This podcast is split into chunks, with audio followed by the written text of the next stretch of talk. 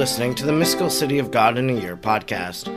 I'm Father Edward Looney, and throughout the year I'm reading and reflecting on the four volume, over 2,500 page work by the Venerable Maria of Agreda.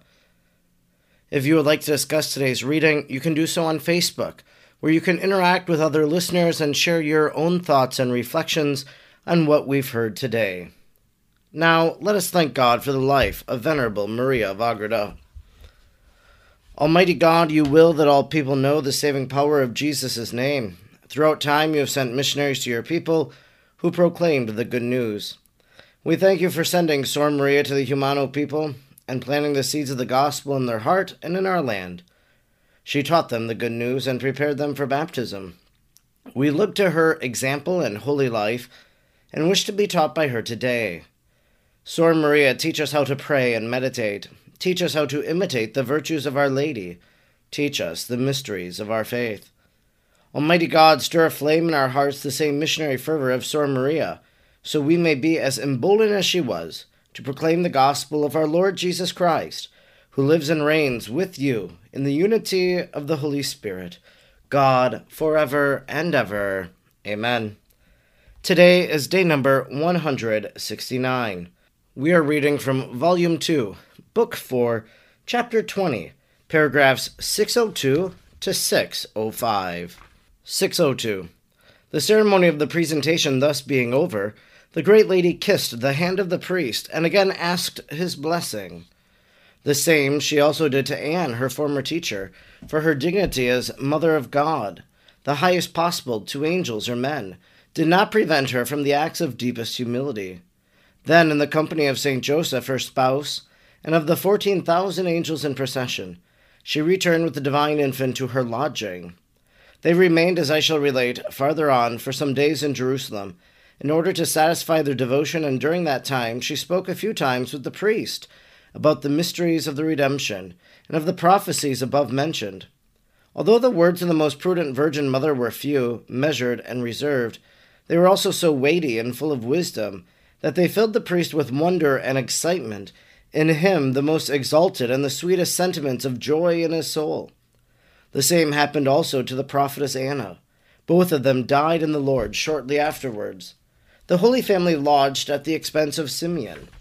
During these days, the queen frequented the temple, and in it she was visited with many favors and consolations in recompense for the sorrow caused by the prophecies of the priest.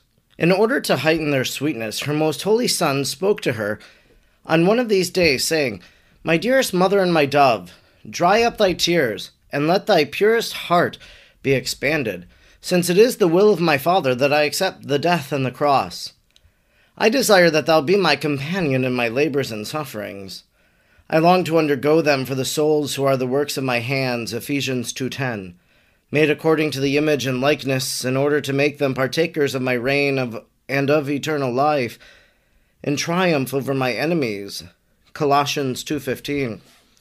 This is what thou thyself dost wish in union with me.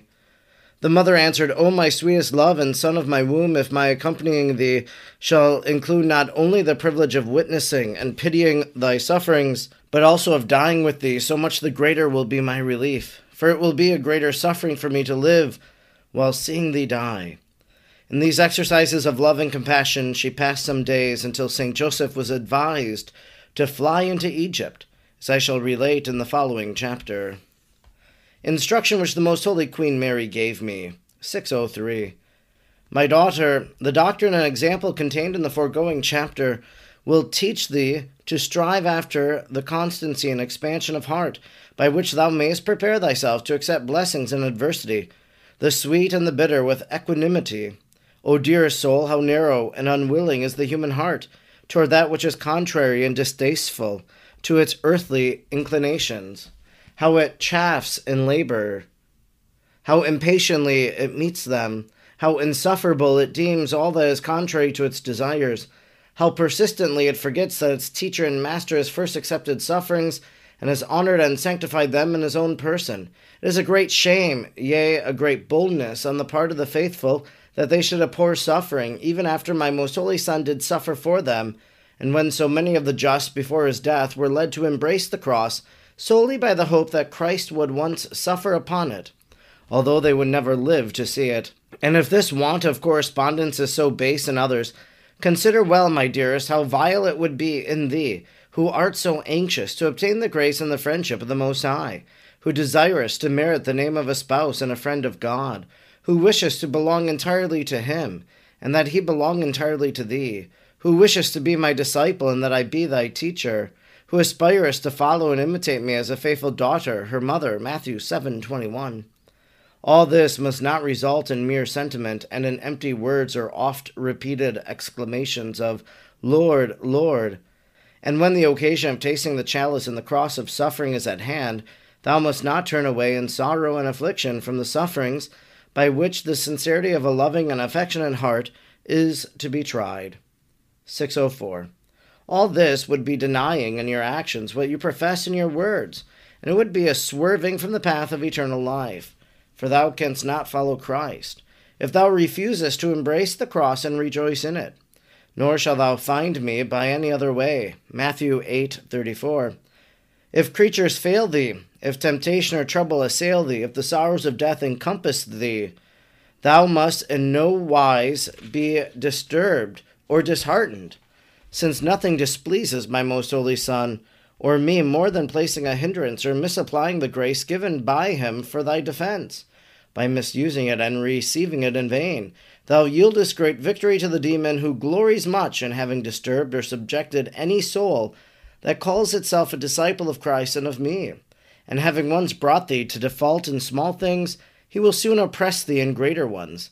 Confide then in the protection of the Most High, and press onward, trusting in me.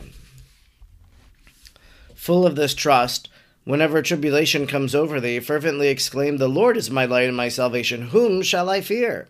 Psalm 26. He is my helper. Why should I hesitate? I have a mother, a queen and mistress, who will assist me and take care of me in my affliction. 605. In this security, seek to preserve interior peace and keep forever in thy view my works and my footsteps for thy imitation.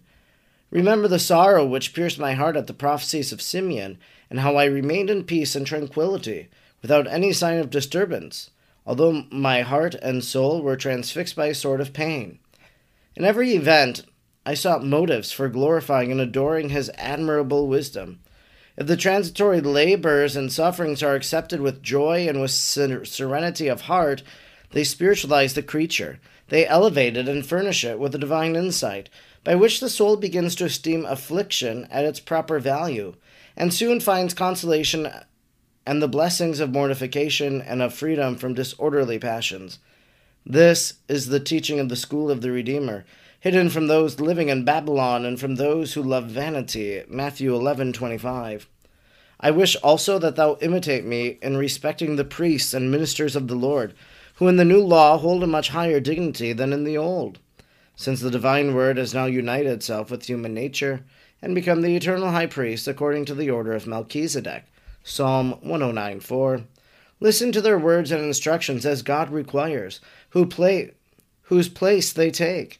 Consider the power and authority given them in the Gospels, where it is said, Who hears you, hears me. Who obeys you, obeys me. Luke 10:16. Strive after the perfection they teach thee. Ponder and meditate without intermission upon that which my most holy Son suffered so that thy soul be a participant in his sorrows. Let the pious memory of his sufferings engender in thee such a disgust and abhorrence of all earthly pleasures, that thou despise and forget all that is visible, and instead follow the author of eternal life. This concludes our reading today for day number 169. We've been reading from Volume 2, Book 4, Chapter 20, paragraphs 602 to 605. I don't know about you, but for me, one of the most peculiar things we hear in these readings is that the infant Jesus, he's just a baby, speaks to his mother. And I try to rationalize it. How can this be? Of course, it's God. God can do everything. Jesus is the second person of the Trinity, so he is God. So if he wishes to communicate with his mother as an infant, God can do that. Remember what the angel said nothing is impossible for God. Well, a baby talking and making sentences and describing future events is not impossible for God.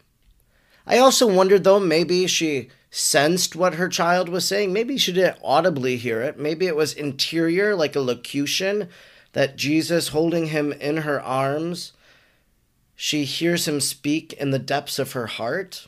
That could be. I'm not sure, but listen again to what Jesus said.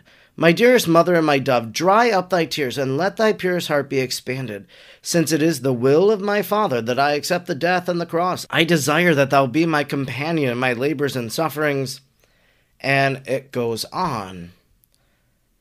The will of my Father, this is what's going to happen, and you're going to be my companion. That means Mary is going to be a co worker with Christ in the work of redemption. She is a collaborator as she stands at the foot of the cross as she suffers alongside Christ. In the instruction which Our Lady gave, she said, Confide then in the protection of the Most High and press onward, trusting in me. So we have trust in the Lord. The Divine Mercy image reminds us of that. Jesus, I trust in you.